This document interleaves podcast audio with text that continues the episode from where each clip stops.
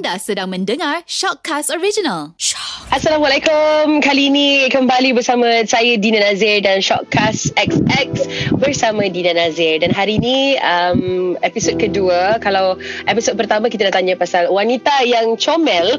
Kali ini kita berborak tentang sesuatu yang lebih uh, dekat dalam hati saya. Walaupun saya belum lagi uh, dapat peluang atau privilege untuk bergelar seorang ibu.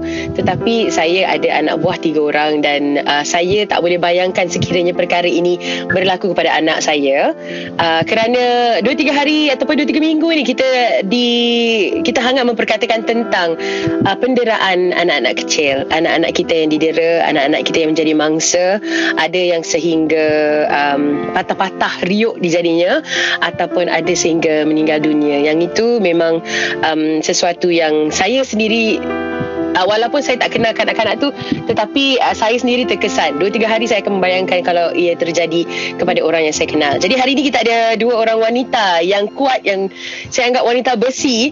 Uh, kita ada Eva Azwin binti Aidrul Hisham uh, seorang peguam bela dan uh, peguam cara. Hai dan juga kita ada Dr. Rafida Kas, uh, Kastawi kaunselor berdaftar pengasas modul Nurani REST R-E-S-T Tapi kita tanya pada uh, doktor dulu Doktor rasanya kenapa uh, kanak-kanak adalah target mudah untuk ibu bapa ni luahkan ataupun lepaskan kemarahan mereka? Okey, baik. Terima kasih Dina kerana sudi menjemput saya. Okey.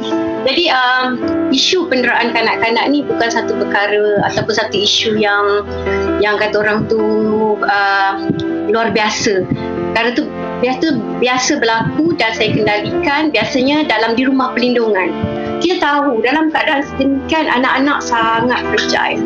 Tetapi kenapa ibu ayah menjadikan itu sebab anak-anak ini sebagai suatu tempat ya sebagai satu kata orang tu um, target ya mungkin untuk perluahan rasa marah dan sebagainya. Sebab itu kalau kita pernah dengar satu satu quote lah saya, saya suka kata-kata tu kita kata sayangi anak-anak kerana mereka adalah masa lalu kita contohnya ibu ayah atau orang-orang yang tua kerana mereka adalah masa depan kita jadi ibu ayah yang mendera ataupun yang melepaskan kemarahan kepada anak-anak pastinya dia biasanya kebiasaannya Dina dia memang mengalami kata orang tu isu pengabaian, isu penderaan. Dia pernah yang bertendensi pernah melalui satu uh, traumatized uh, event dalam hidup dia? Seperti pernah didera kurang kasih sayang okay, dibiarkan? Sebab bila kita sebut penderaan dia bukan sekadar secara fizikal yang kita nampak tau.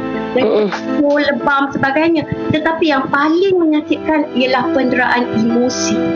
Jadi Cik Eva biasanya sebagai seorang uh, peguam bela kan jadi kebiasaannya apalah penyebab ibu bapa sehingga sanggup mendera anak-anak ataupun sanggup uh, mem, mem, mem, meletakkan anak mereka dalam satu keadaan sangat bahaya yang tak pedulikan kesihatan mereka. Apakah yang mereka lalui dalam kehidupan mereka kebiasaannya sampai revert to that? Ya. Yeah. Uh, ya Dina, uh, melalui pengalaman uh, saya ya, um, di saat saya saya tidak mahu generalisekan uh, faktor ini pada uh, semua kes. Uh, yang saya katakan ini adalah uh, terhad kepada kes-kes yang telah saya kendalikan sebelum ini. Okay. Di mana faktor yang saya lihat faktor sosioekonomi ibu bapa itu sendiri.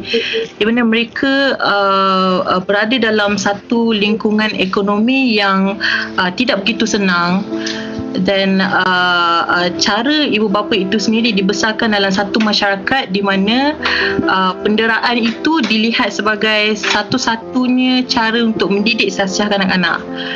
Uh, mereka rasakan uh, uh, tak apa kalau kalau kanak-kanak tu rasa takut uh, senang nanti mereka bentuk sasiah mereka.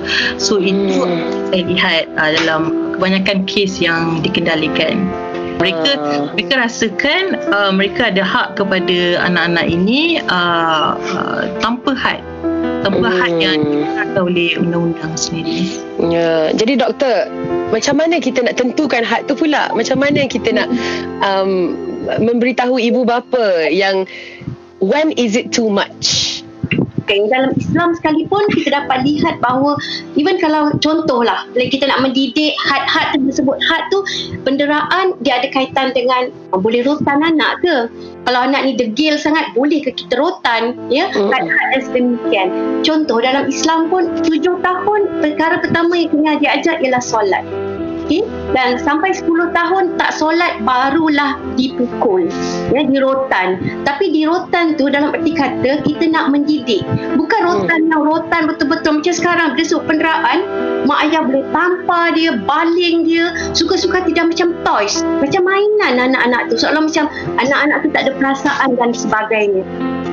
Dan secara pendidikan universal bagi saya ada ilmu, ada kemahirannya, ibu ayah kena tingkatkan kemahiran keibubapaan. Bagaimana nak mendekati anak-anak?